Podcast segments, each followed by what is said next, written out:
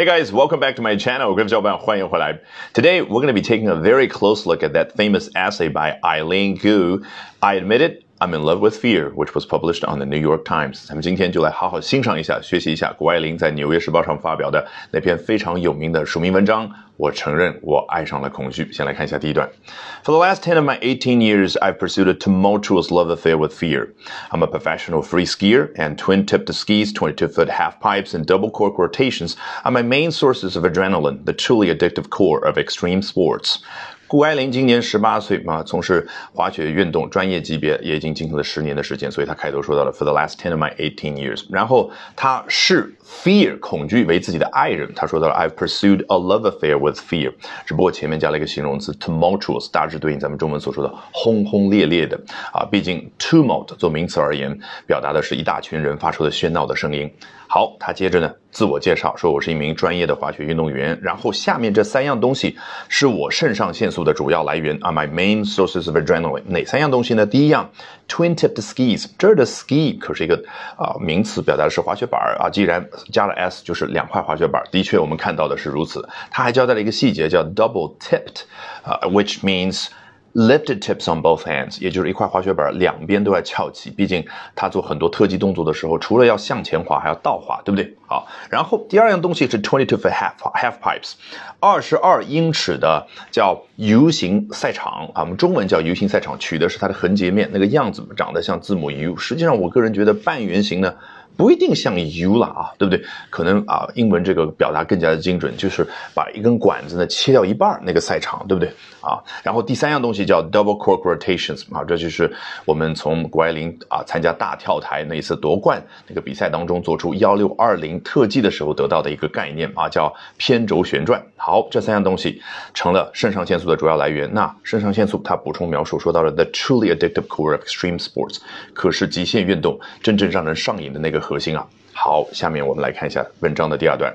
Like all bewitching lovers, at least the ones in the novels I read for lack of real world experience, this significant other can be mercurial 啊，正如那些让人着迷的恋人们啊一般，哦，我的这个另外一半，我的这位恋人呢，也是啊非常多变的啊。先来看一下这个 bewitching，很容易理解，当中出现一个 witch，对不对？女巫啊，所以是让人像女巫施了魔法一般的，让人着迷的那种感觉。那么，既然说到的这个恋爱对象，他有实际的经验吗？啊，括号里面他补充描述啊，说。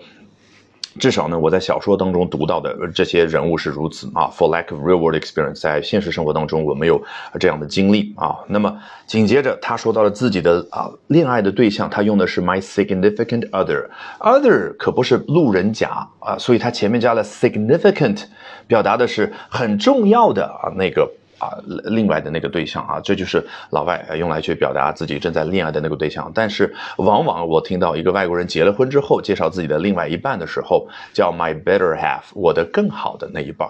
好，Mercurial 啊，稍微讲一下啊，是来自于 Mercury，也就是罗马众神当中的那位人物啊。可能是因为他啊，从一开始的时候给人的印象就是他是一个非常善变的人，所以他的形容词的形式 Mercurial 就有了这一层啊。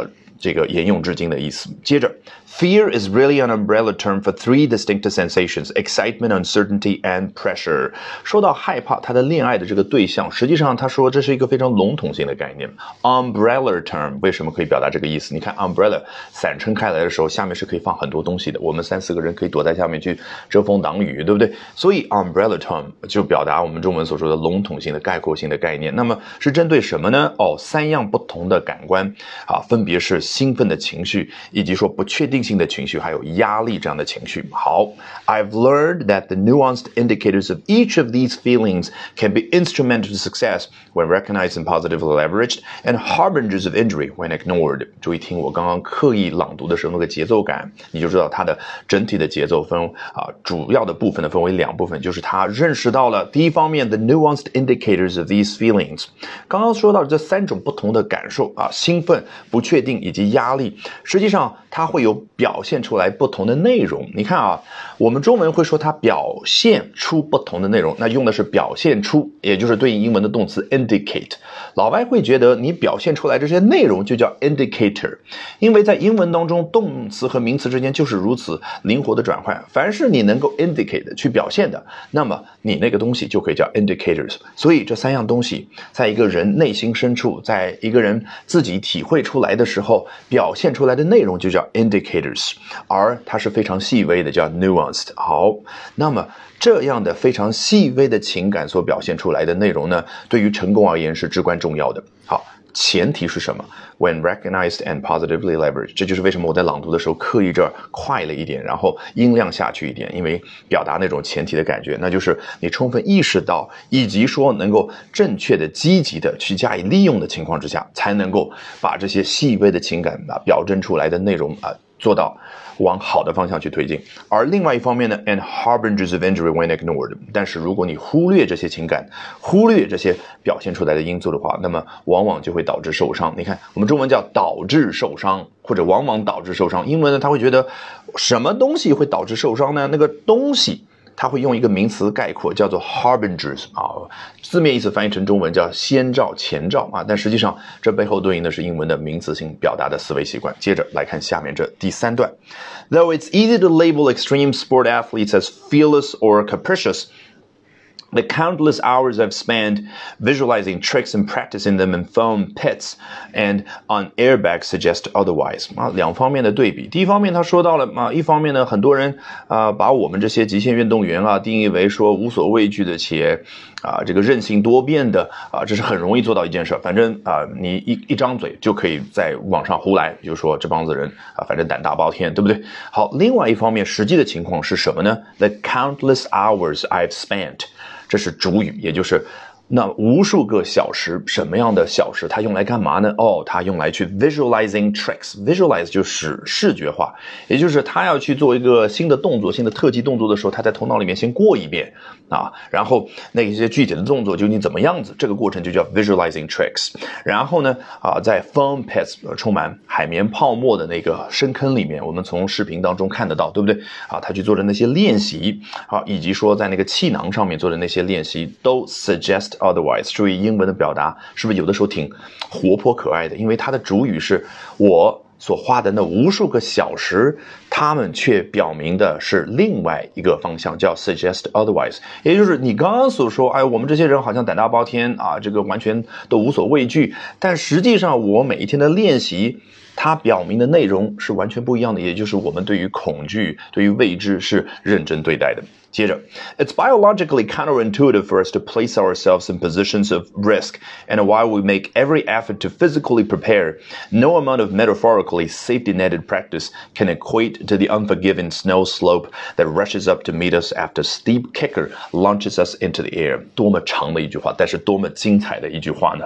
因为这就是充分表达了、充分体现了英文它那种英语思维的习惯。首先，他说到了。 It's biologically counterintuitive for us to place ourselves in positions of risk。要把我们我们这些极限运动员置身于危险的境地，实际上从我们生物学的角度来说，这是反常识的，也就是反我们直觉的。你想想，比如说现在我要让你走到一个火山口，你愿意吗？你不愿意，因为你本能的就是 biologically speaking，从生物上来说，生物本能上来说，你就不愿意做这件事儿。如果你做了这件事儿，那就是 biologically counterintuitive。这个 counter 表示反方向的，比如说 clock。Clockwise 表示顺时针，那 counterclockwise 表示逆时针，所以这儿 intuitive 表示是顺着我们直觉的，那 counterintuitive 就是反着我们直觉来的。